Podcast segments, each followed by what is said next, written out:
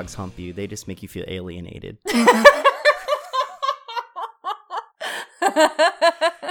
Uh, okay. You know, they don't have the uh, the warmth and they don't make eye contact with you like earth dogs do when they are making love to your leg. Uh, anyway, uh, welcome to another episode of Screen Fix, the show where we will fix a recent film.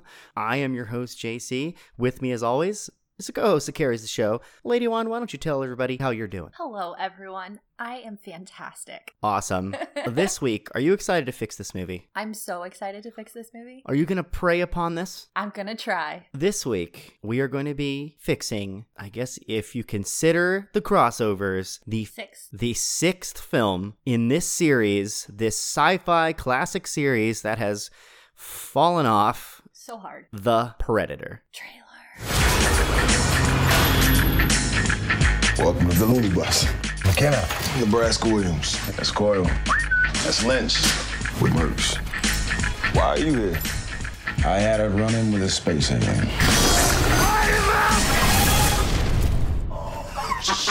This fucking guy is crazier than the rest of us. the fuck was that? That's the thing that killed my men.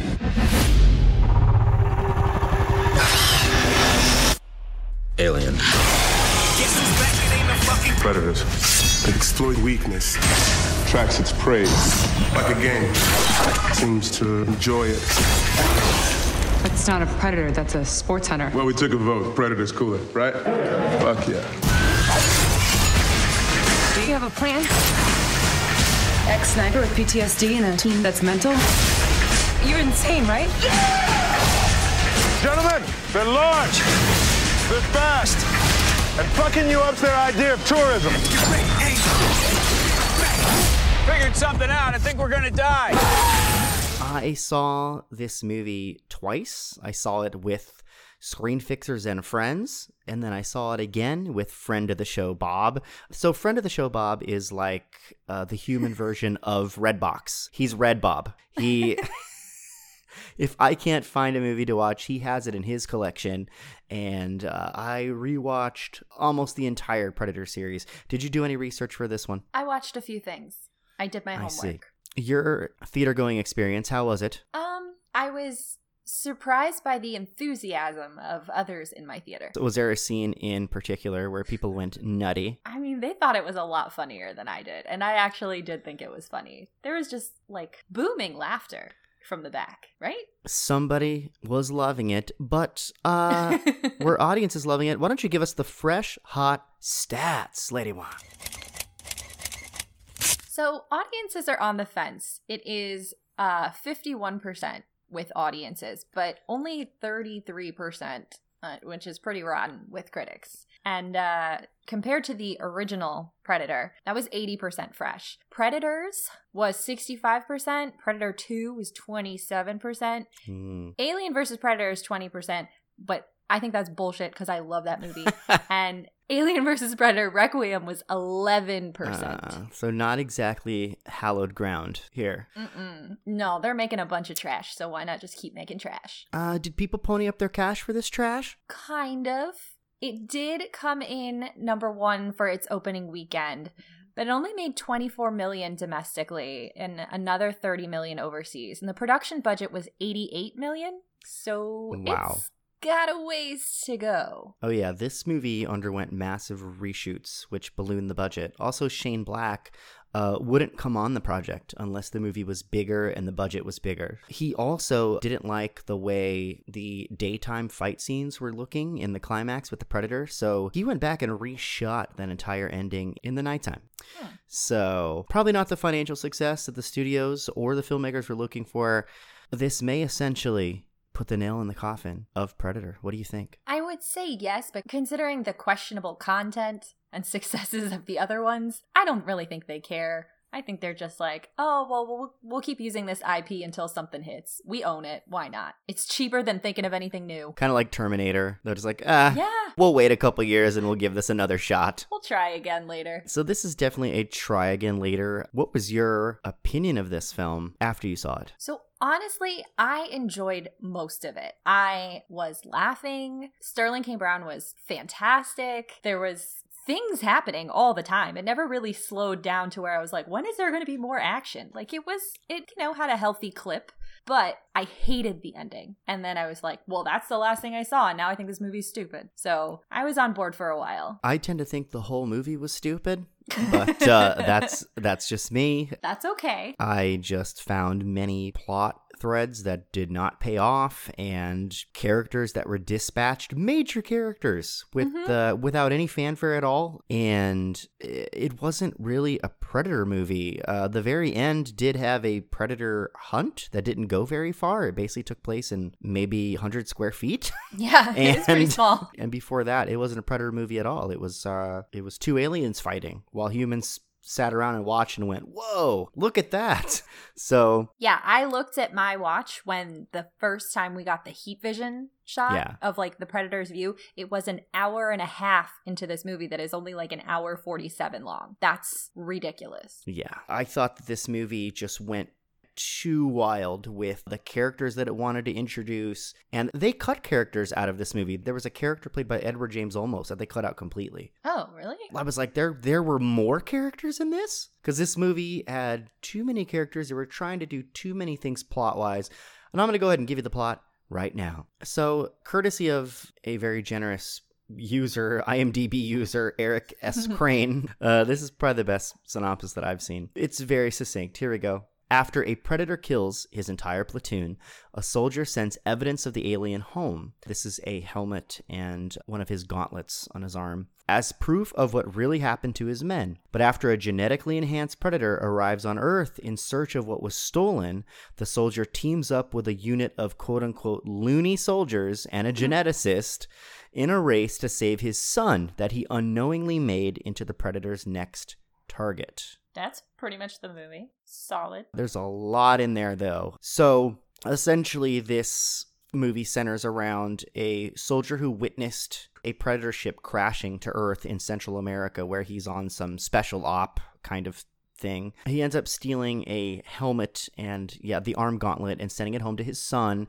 His son is on the autism spectrum and figures out how to decipher the alien technology. The father is going to be mm, made to seem insane by the government so he can be silenced and they can get rid of him. But at the same time, the government captures this alien, and the movie centers around the fact that this alien has brought them some kind of uh, technology, and there is a, and a super predator hunter with predator dogs has been sent to kill this quote unquote traitor and recapture the tech that was brought to Earth. And at the end of the film, we find out that this tech that was brought to Earth is a predator killer suit. Boo. Uh, basically, uh, Iron Man suit to kill predators. Uh, there's also So this, and the reason why is because uh, the predators have figured out that the human race, due to global warming and environmental factors, have only a certain amount of time left on Earth, and they've been collecting DNA of the strongest human beings and creatures across the galaxy to create super super beings and they have been coming more frequently to collect even more and they know that the human race's time is numbered. But they also figure you know the planet's getting hotter and they're all going to die. Why don't we show up and uh, we'll take over the planet? That's also a part of the plot. The other and apparently the first predator that arrives uh, sympathizes with humankind. And considering that the predators have shared human dna we find out maybe he uh, sympathizes. It's like you know i'm part human. You guys are humans. This ain't cool. So anyway so now that we know the plot um so before we just go into fixing uh, a lot of people work on movies a lot of people work very hard on movies what is one thing you really liked about this movie lady one go Sterling K. Brown.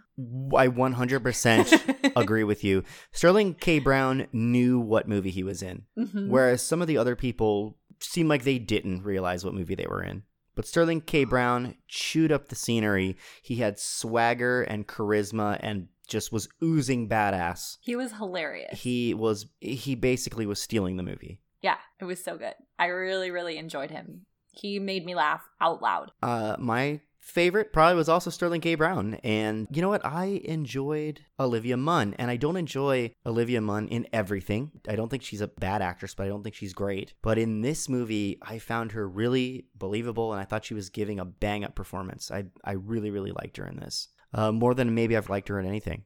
Yeah, those are the things that I, I liked, but other than that, I found some of the, the language used offensive. I think that uh, writer Shane Black, uh, writer director Shane Black, and writer Fred Dekker were going for like throwback 80s, non PC kind of dialogue, but you know, yeah, some things are better left in the 80s. And I think some of the jokes, including jokes about kids with special needs and, you know, calling an Irish person Lucky Charms, things like that are probably better left in uh, the 80s. I also thought there weren't very creative set pieces. There was a quick sequence in a lab, but other than that, we get one Central American drop spot. We get a neighborhood during Halloween, which was the only good set piece. And then we get an RV in a in a field, and then we get the outside of an alien ship, and then we get a forest just outside of that alien ship. And that that's it. Like there's no we really don't go anywhere inventive or fun or very creative. This whole movie exists mm. to kind of make fun of itself and make fun of Predator and make fun of tropes. And it really at times just forgets to be a good Predator movie. It feels like it's so hell bent on like making fun of itself and making fun of its own tropes that it forgets to give us a good movie. But anywho, what do you say, Lady Wan? What do you say we fix this movie? Okay, I guess so.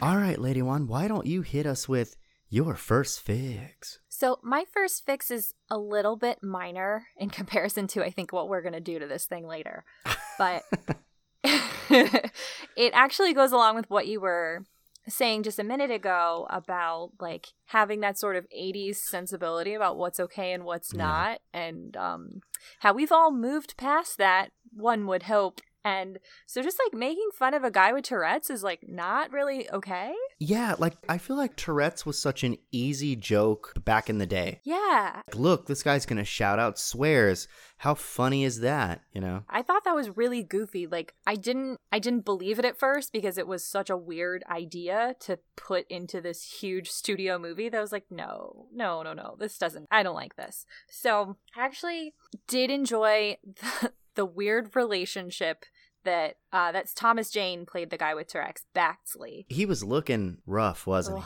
I was I really I found that deeply upsetting that he is not just like sexy Thomas Jane in a wetsuit anymore. Deep Blue Sea. um deep blue sea forever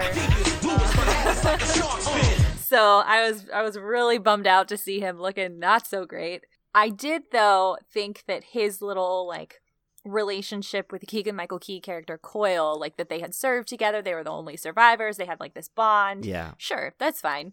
I'm into that. I want them to have like a backstory. But i liked the part where she wakes up in the hotel room and they have been taking bets on what she was going to do. If she was going to grab the shotgun if she was going to fire the gun. I thought that was like a funny little moment.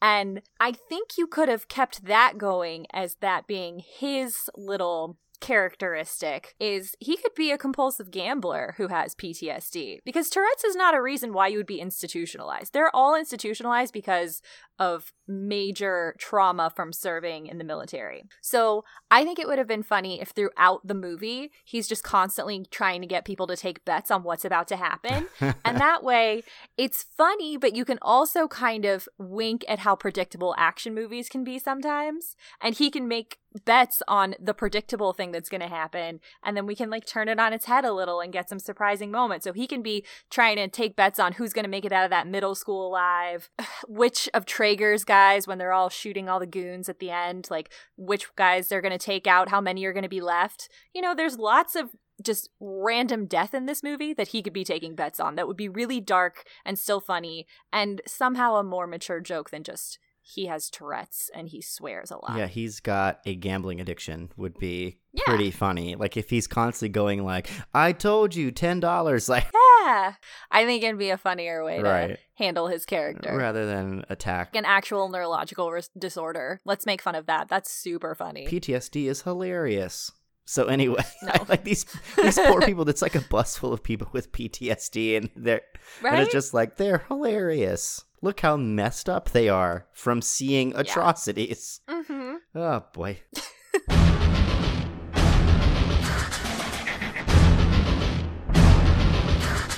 JC, what's your first fix? Yeah. So here we go. Mine involves nudity. You're gonna put some music under that, right? Oh yeah. so anyway, early on in the lab, which might be the best scene, is when this predator is going crazy on these people in this lab and just slicing up people and taking out everyone in this lab, which I just mm-hmm. want to point out makes no sense given the plot. That predator Loves people. Yes, that predator. the predator came here to give humankind a suit to save themselves. Yet when he wakes up on the lab table, he kills everyone. just like dozens of people just, slaughtered. indiscriminately just slaughters everyone in this lab. It's it makes Yeah. absolutely no sense for for the plot. no. Uh-uh. um, Olivia Munn's character escapes this scenario by she tries to leave, she tries to escape, but she gets into this room that will not let you exit unless you undergo the entire decontamination protocol, which involves stripping naked. So she strips naked. And she's on her, you know, she's uh, uh, basically squatted down into a ball with her hands over over her knees. And the predator comes in, sees her, and walks by. And she realizes, okay, the predator spared me because I'm in my birthday suit. So She's not a threat. She's completely vulnerable. she's at threat level zero unless she ate Taco Bell. Then there's a small, small increase in her threat. You are shaking your head. You are I am. you are disgusted with is- me. That is very gross, and also that is very gross. And- is current. It is currently paired with the worst gas right now from Charlotte. Whoa! Screen Fix mascot Charlotte has tooted in the studio. We Yeah. told you about bringing her here, by the way. Well, you know what? It was either that or feel like a bad dog mom. So All right. sorry for the gas. It's okay. Anyway, I just got some. I just got some. Yeah. Anyway, you, like taste it? so oh, I don't want to.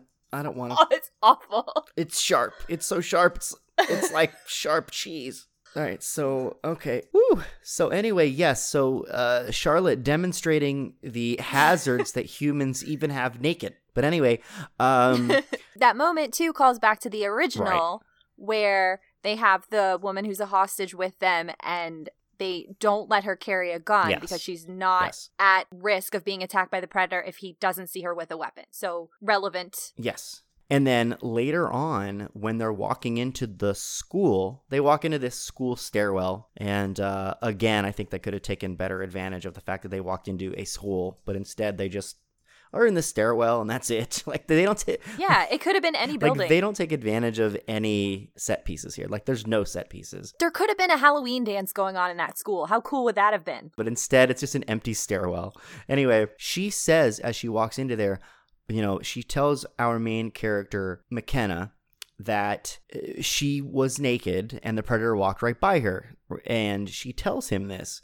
And uh, the only real thing that happens from that is the kid at one point tries to pick up a gun and they make him put it down. But I thought that really should have come back in a major way. I thought, you know, she's Yeah. she's the one who realizes this and how funny would it be in a in a movie that was already trying to be funny if at the very end the predator is stalking them, they know that they can't beat it and they all all of our main characters in the woods get naked.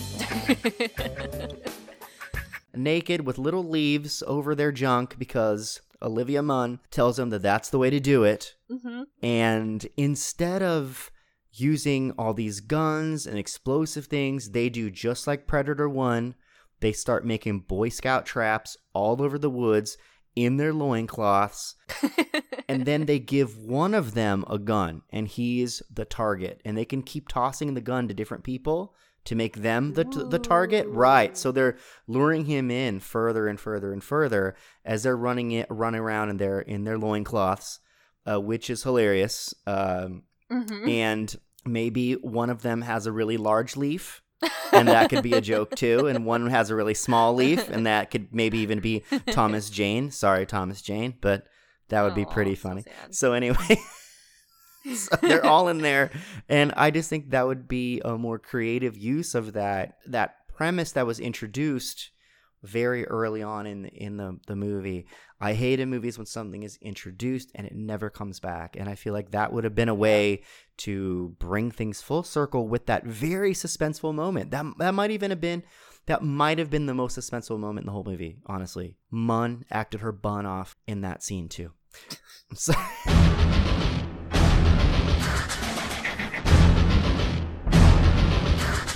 Lady Wan, what's your next fix? Okay, so Rory is our little kid on the spectrum, and he has sensory issues, which is pretty common for um, people on the spectrum to have. When uh, the lame kids at his school pull the fire alarm, he like just curls up into a ball Yeah. and is like in Yeah, pain anything. listening to this fire alarm. He's he's completely paralyzed by it. The the dog. And yeah, when he's walking home from the school, the dog Mhm. barks and he grabs his ears and covers them up and he he is really really upset by all these loud noises. So that makes sense. The movie forgets this plot point and he is around constant gunfire, crashing There is vehicles, literally aliens roaring, and he's just totally fine. the fine. rest of this the movie, is shit going down, and he's okay. Yeah. Yeah, no, he is totally fine. He's like unfazed by it. So, good try, I guess, movie. But I'm going to take this good idea that you had and I'm going to make it better. So, when we first see him in the chess room at school, he should be wearing sunglasses and wearing headphones Oh. to ki- drown out the music or to drown out the sound of the other kids, even though it's chess and it's quiet. Like, we need to know just how sensitive he is to this stuff.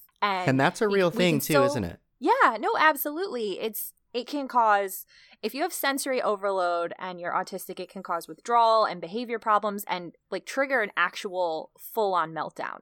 Like it can be physically painful to have a, a lot of stimuli. Are there things that that people do to try to ov- overcome that? Yeah, so people will put headphones on if they're in public places. Um, you know, if they're going to a concert or a show or something, they still want to be a part of it, but they'll put headphones on or sunglasses on and try and kind of lower the amount that's going on. So that's what I want when we first see him in the chess room. Is even though it's quiet, there's still fluorescent lights on in there. He's got his headphones on because he never knows, you know, how loud school can be, and he's just really, really closed down from all the stuff going on around him because we see how smart he is in that room when those little brats knock all the chess pieces down. He's able to put every single one back in the exact place it was. We assume we didn't like fact check him, but in all of those games. Also, uh, I just I just want to point out that those kids talk about how they'd like a delicious ass burger, which is uh, yeah, that was like a, a real own goal kind of insult. Like, is that what you want? Is that Is what that- you want to go around saying you're hungry for? you eat pieces of shit for breakfast. it's definitely it's that. totally one of those. Yeah. it was a weird moment. But anyway, so his dad has mailed the Predator helmet and gauntlet accidentally back to his house. And the little kid finds it at Halloween and he puts it on. Yeah. And he likes it as a Halloween costume and he wears it out trick or treating. And people in theater that I was in thought that was hilarious. I actually that was one of my favorite moments in the in in the whole movie With the duct tape on the back of his head. when he puts on the predator mask and the predator gauntlet and is walking around to trick or treat was probably my favorite moment. So I'm I'm good with a lot of this, but I want for when he puts on that predator helmet, it quiets things down. It closes the vision down so that it's just these tiny little slits. So it gets rid of the over stimulation that he's been dealing with. And it actually makes him a more functional person because oh, it's it like it like focuses him. Yes, exactly. Oh. And then and then this kid can be wearing the predator helmet the whole time, man. Yes. Right? And no, and, and and the thing is, is like the predator helmet comes with its own defense mechanism. Like when Mhm. it uh in the movie, when this jerk who doesn't want him trick or treating at his house throw something at his head, the predator mask independently shoots and explodes the whole second story of this building. So it's like if if if he kept the mask on, nobody would really be able to take it off of him because mm-hmm. it has all these defense mechanisms built in to to protect the wearer. Yeah. So he's automatically protected from the little predator, the big predator, the bad government people. Like he's Yes. just safe. So now we've got our safe kid the whole time. And you know what we can do at the end in that terrible scene where now all of a sudden I guess this 12-year-old works at a government lab. Oh, Whatever. that was ridiculous. So let's just say he's there. He's just he's just working He at works the there now. lab. It's fine. He's like eight, and he just works it's there. not a Whatever. He just works for the government now. But he could be wearing like a modified predator helmet and we can have been we're now using their technology not for weapons but for a way for him to focus his intelligence and to live better in the world like we can take something good from them and he can have like his own little cool predator helmet Yeah. i'm into it If he's eight, like, do you have any idea how much is going to be in his 401k by the time he retires? this kid's getting benefits at eight. What the hell?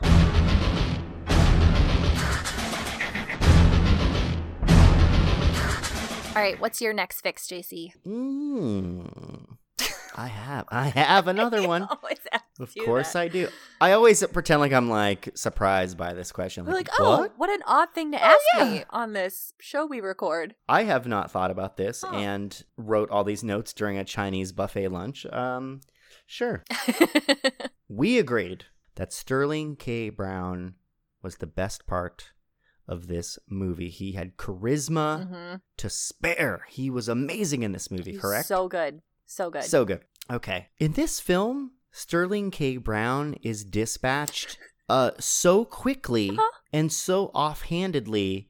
I didn't even know he died yeah, it was in the movie. damn near henchman level style, just like, Ugh. Yes. Meanwhile, he's literally the big bad of this movie Mhm. outside of the alien. Like he is our human bad. Yeah. And he, he doesn't even get a, a, a good death like Gary Busey in Predator 2. Mm-mm. It's absolutely terrible. And this movie feels like it was edited to hell, is what this movie feels like. There's no other explanation for how choppy, how just how nothing makes sense. I, I don't I don't know. Anyway, that's not what I'm here to fix. I am here to give us a little more of that sweet, sweet, sweet Sterling.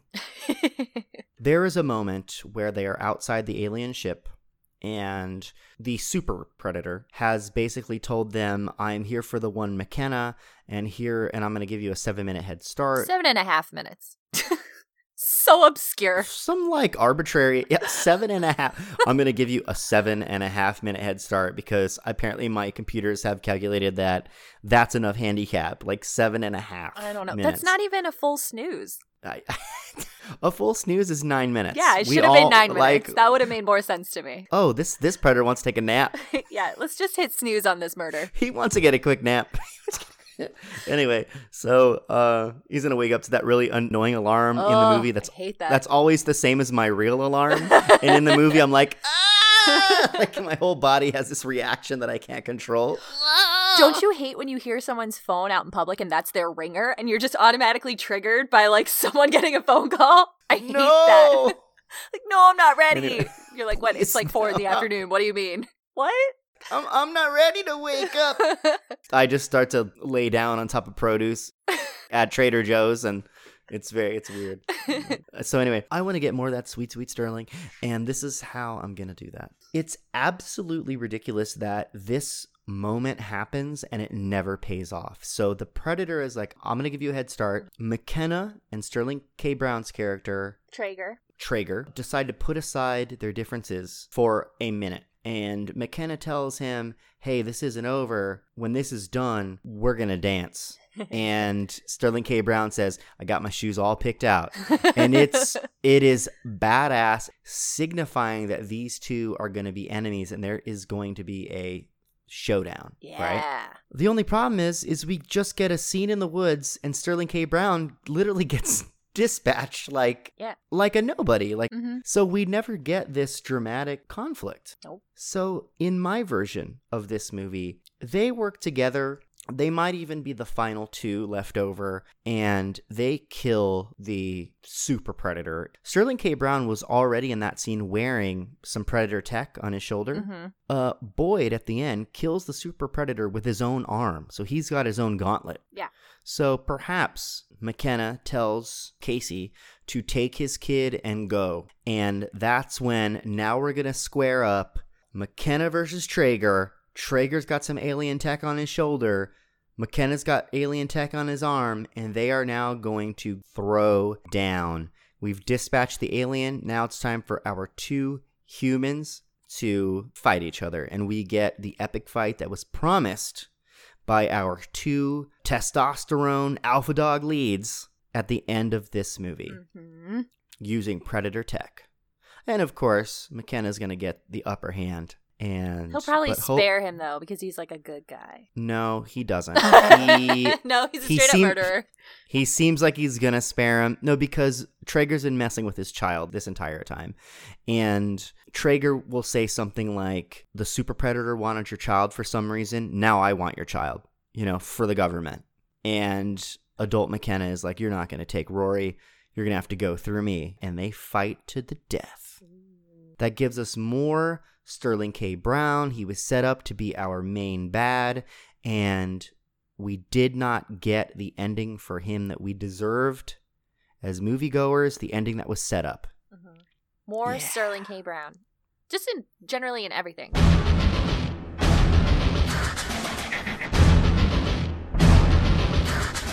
What is your. Do you have uh, a, a, a last fix for us, Lady One? Do you? I do. No. What? Okay, so as I mentioned earlier, I was really enjoying this movie all the way until the end. Like, I, w- I would say, like, oh, I'm not proud of that, but like, I love Alien versus Predator, so like, whatever, man. Guilty pleasures, it's fine. I really was enjoying it. Everything seems fine to me. I bought into the weird idea that, like, the one Predator was like, yeah, people are number one. I want to save them.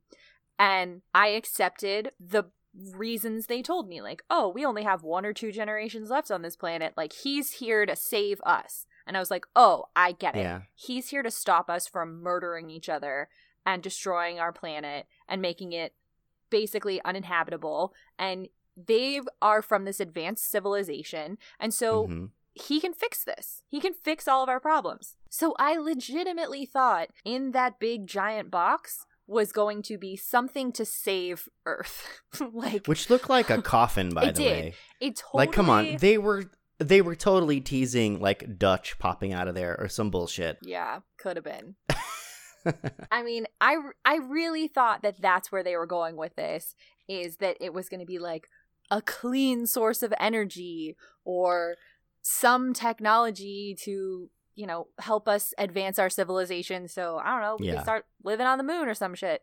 I don't know. I really like that's what I thought was going to be in the box. Was some kind of technology to advance our society and our race as people something like that. And sure, you you can still oh, here comes the sequel and have people use it for the wrong purposes. You can still set up a franchise if you think this movie's going to do well. I just didn't understand that it was just a piece of like weaponry and armor. Like I really thought that's what I thought was going to happen, and that would have made more sense to me with the plot that they set up, which was we're going to ruin our planet. It's going to be taken over by predators.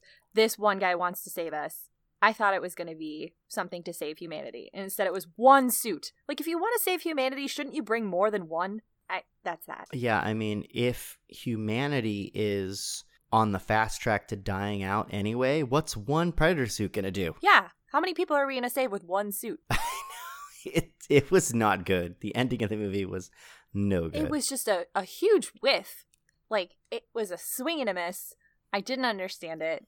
It didn't didn't make sense. It seemed like the ending of a different movie. I for a second too, I, honestly was like, is that gonna be an alien in there? Like It was dripping like an alien does at first. they And you're like, is an alien gonna be in there? they wrote themselves into a corner with whatever was in his ship was just gonna be the thing to like solve all problems. And then it was just a suit. a suit. it, it was so anticlimactic and it really totally ruined the movie for me because i was i was super enjoying it all the way to that point It's like if if somebody was like, guys, I've got the cure for world hunger. And they just throw like a giant rack of ribs on the on the table. like, no. Yeah. You're like, no, that's just dinner. You didn't understand. I mean, don't get me wrong, ribs are awesome. Yeah. I won't be hungry today. Yeah, but you didn't solve my problems. yeah. There's no way you can save all of humanity with one suit. No. No. Like, have you met us? Like, that's not gonna do it. We got we've got problems you don't even know about, Predator.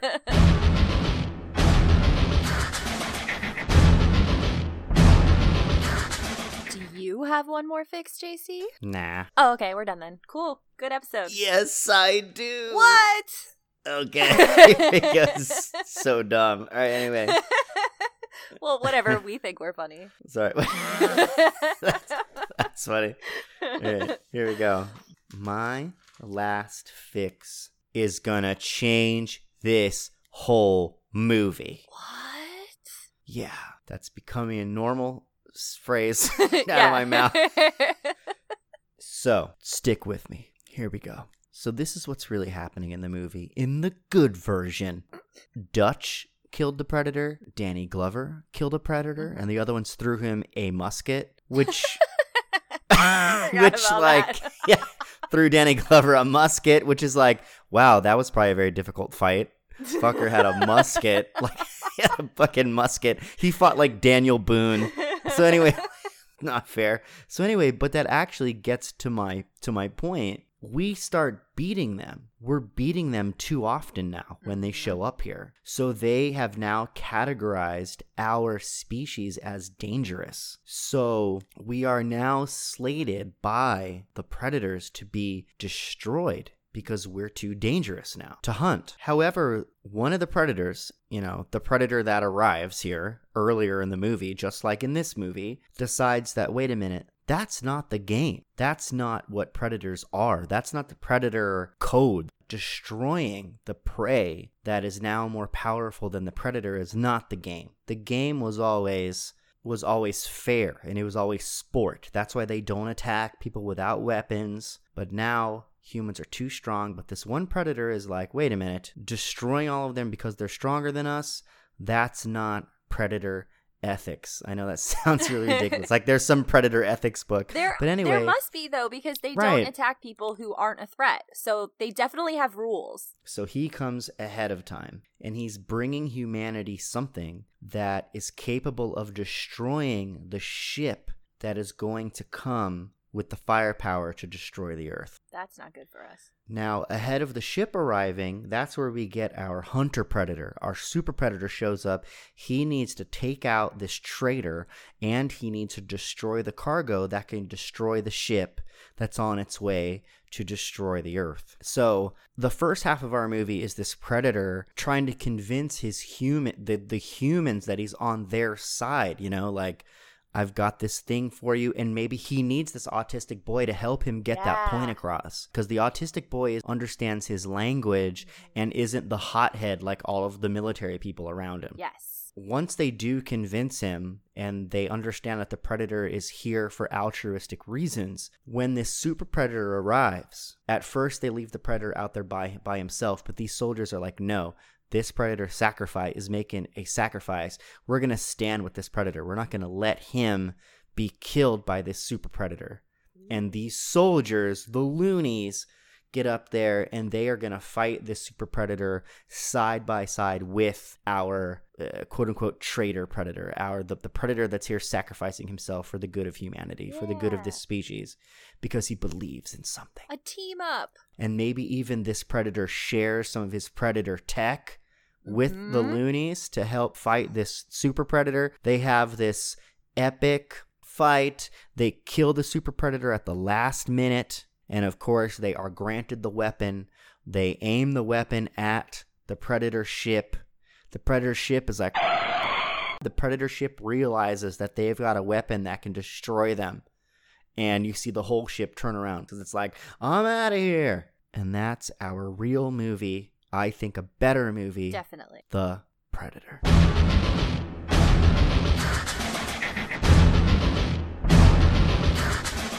do you have any final thoughts lady one Um, I do. So, based on the fact that our hero is swallows the uh, go invisible ball. They didn't use it enough.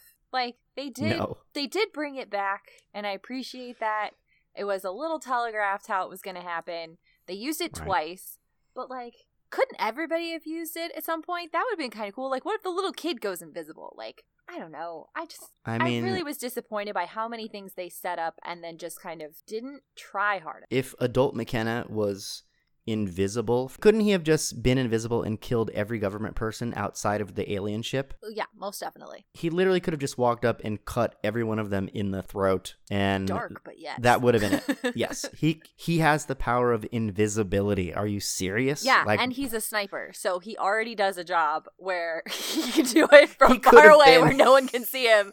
he could have been a sniper and invisible. Yeah. Like yeah. I oh does the invisibility exact a toll on him like the ring in Lord of the Rings? Like does it there's just there's he he could have used the invisibility the whole time and just nobody could have been able to see him. Like he could have saved everyone over and over and over. Well, after he pooped it out in the RV. yeah. Well, that did have to happen, but you're not supposed to poop in RVs. I I find that to be a flaw with this movie. It's like you're really not. supposed It's just common courtesy. It's It's just just, common courtesy. Like- it's just no number twos in the RV. hell no. You go to the outhouse or behind a tree. yeah. Here's some TP, you stinky bastard. So one of my final thoughts is um like the places where there are reshoots sometimes are really obvious. Like the Yeah. fine like the final scene, Boyd Holbrook has put on a little weight. Mhm. Like he's he's uh pudgy. He's got a little fat face. He's got a little fat and thing is in the very beginning he's got a little fat face and in the end he's got a little fat face and I'm like, "Oh, reshoots." Also, Yeah. he looks like he's wearing a wig at the yeah, end. it's like sticking weirdly straight out of his hat. Like his hair is going Yes, so yes. aggressively down. It looks like he's got like hay Yeah. hay under his hat. It's just Oh, sticking They straight like down. really cheaped out on that wig. yeah, it's pretty. It's pretty bad. Yeah, so you can see those reshoots pretty badly. I do know some about that. I I know that um, we we talked about oh like w- weren't they setting up like Dutch to pop out of that thing or whatever? Something. All right, something. Uh, they originally did have a scene in mind with Dutch for the end of this movie. The original ending of this movie had a helicopter showing up at the very end. Uh, so Quinn McKenna and Rory McKenna are there, and actually uh, Olivia Munn's character are there.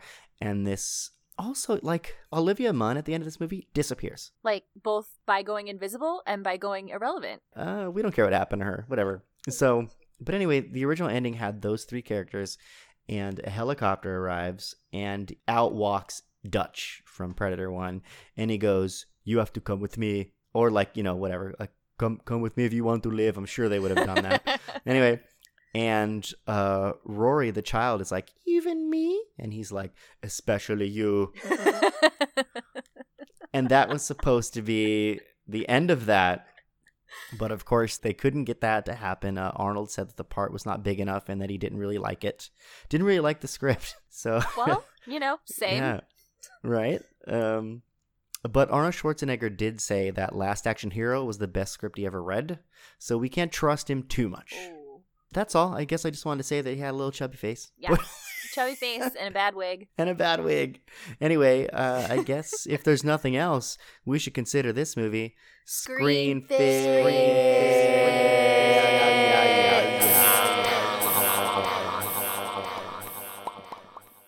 Um, so we've got mailbag, which which is weird. Like th- there's no bag. It's just email. All right, here we go. Let's see. We have Bob, friend of the show. Bob has chimed in. Red Bob. Red Bob. That's what you called him earlier. it is. All right, I'm going to say Red Bob has chimed in. He goes, let's read it. so let's talk Predator. I was looking forward to the next installment, so I was a fan waiting to be entertained. I can say I was entertained, but I do feel shortchanged. Mm. It seems either the complete movie wasn't filmed, so the editors had to hack together a final cut, or they filmed exactly what they wanted and did a poor job of putting together a final cut. In both cases, we ended up with a movie with continuity flaws, plot devices that didn't pan out, major characters that vanished by the end of the film, and a few too many of those well isn't that convenient moments. Preach, Bob. He goes, "Fix it?" question mark. Tighten up the editing. Continuity is a big deal. Nothing is worse than sitting there going, "Wait a sec, the gauntlet was on. Now it's off. Now it's back on again. Hold on, they were just flying around in the dark." It's twilight when they get out of the helicopter? Did seem to go from night to daylight very quickly. Making a big deal about a character or some other thing in the movie and not paying it off just feels like a bunch of loose ends. Yes, invisibility ball, Traeger death, Traeger figuring out alien tech on the fly, hmm. Casey disappears. Don't feel the need to add something that sets up a sequel. Sometimes less is more. Maybe the last pod. Did the Preds name it Pod 3 to help us out? It's true, it was called Pod 3. Cracks open in the woods and the fog spills out. There's more fixes out there, but should I put more effort into it than the people that made the movie? Oh, sick burn, Red Bob. Whoa, shiznit. All right. Thank you. Thank you, Red Bob. We appreciate the email. And anyone out there, please email us. We will read it online.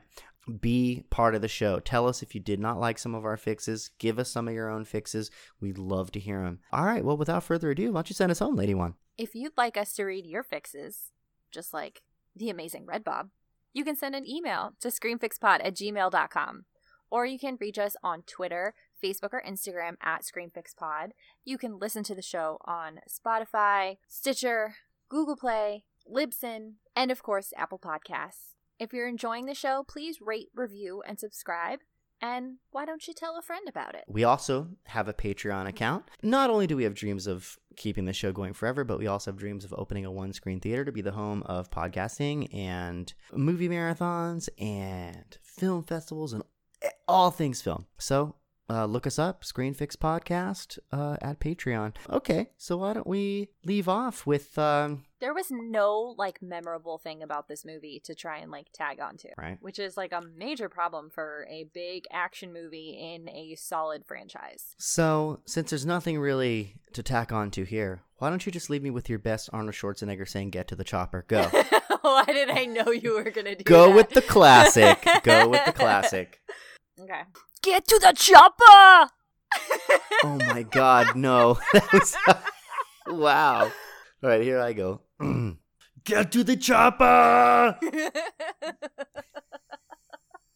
That works. oh man, good stuff. A lot better than get to the choppers motorcycles. That was so. It like hurt my heart a little. It it did. I slumped down in in my seat and just I grabbed uh two Twizzlers instead of one. It's like I need to I need to drown myself in sugar ropes. Just hang yourself with some Twizzlers. anyway, look next week for our next fix when we will be fixing another movie. Definitely a movie. All right. Bye, everybody. Bye.